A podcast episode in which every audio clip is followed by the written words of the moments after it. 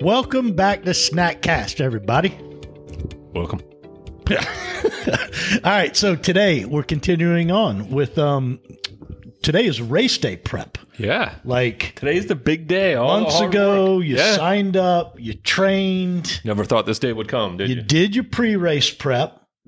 So your week before, you tapered off, you watched what you ate. Yep. So going to bed the night before or even waking up, how does it begin, right? When you wake up.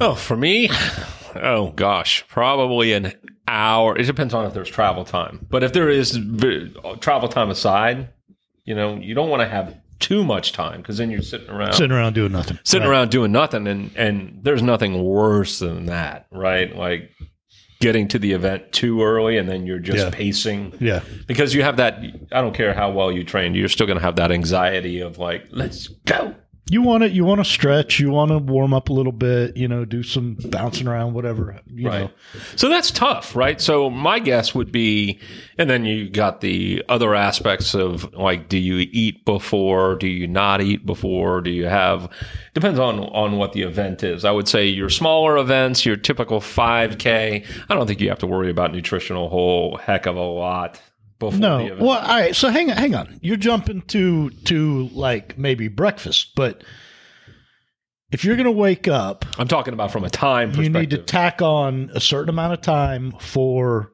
it's gonna be crazy even if it's a small event and 100 people it's 100 people still trying to park as close as they can right to the start line finish line Yep. right so um, you know add a buffer i guess for your travel time um, you don't want to be getting there trying to rush right um, and to your point you're going to eat something maybe you're going to want to swing through starbucks anything near the event is going to be busier than a regular day that's correct right? especially your big events my goodness everyone's trying to pee or poop at mcdonald's before they get down there right Right. So take all that kind of into account that whatever your your normal time frame would be, you got to tack on for a variety of elements, but you don't want to tack on too much. To your point, Right. Right. So, You know. like the wake up time, you have to figure out all right, am I going to eat? Normally, how soon after I wake up did I use the restroom? Uh, if I am going to eat breakfast, how is that going to affect my workouts? And, you know, there's an old saying um, nothing new on race day. And that means no new sneakers. That means no new diet. That means no new nothing because nothing new on race day. This is you've done this all along. Stick to it. shorts you've already ran in, You shirt got you've it. already ran in. Yeah, yeah. So uh, Definitely not new socks. Your Blisterville. yes, everything Buster. And you know we didn't talk about that like the body glide and that type of stuff. You know you know you're gonna want to prep and make sure you have that for chafing or any of that type of stuff. Dude, and for the viewer, if you've never looked up bleeding nipples on race day, Oh, My goodness. it is horrible. Oh, you see these poor people, you know, uh, we're talking about half marathons and marathons here when they cross the finish line. And if you're one of those people, make sure you. wear- Mostly dudes. I mean, because let's be honest, we don't wear bras. Right. and this the constant up and down of the shirt it's like 600 grit sandpaper for an hour two hours But again, for the most part, th- you shouldn't be figuring that out on race day. Right. If you have done your proper training and you're out running for two hours during the course of a week, you'll have known that you will tend to chafe and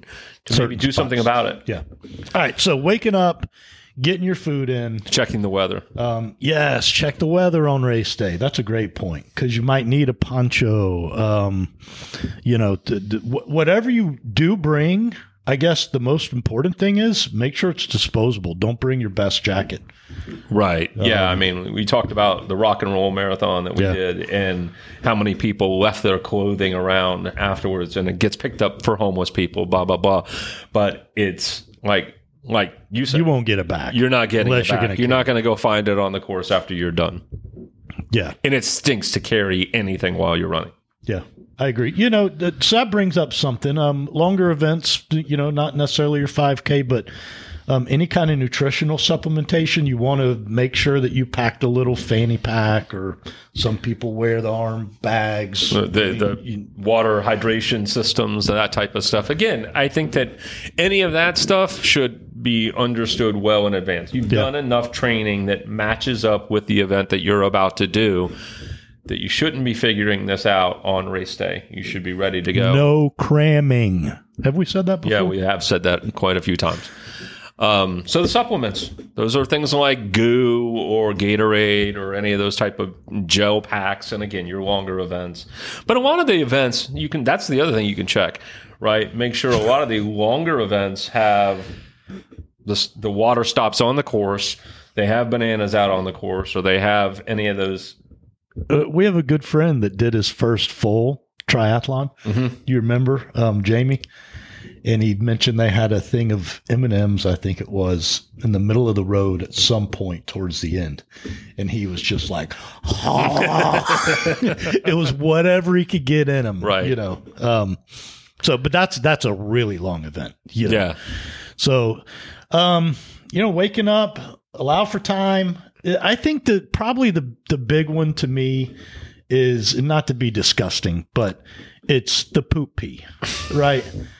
That I don't want to do it in a portalet. Oh, no, no, no. I mean, You don't you don't want to stop in the middle of your run and find a portolet. right, That is or a bush, yeah, there's nothing worse than that. You know, I mean so- like whatever your normal routine is. For me, it's Fi- pretty straightforward. Couple cups of coffee. and I'm off to the races. Um, but whatever your routine is, incorporate that into your morning. I can't believe we're talking about poop. try and get that out. I'm just saying, just saying. There's nothing. it's worse. real. It's real and you don't want to use the portolet. no.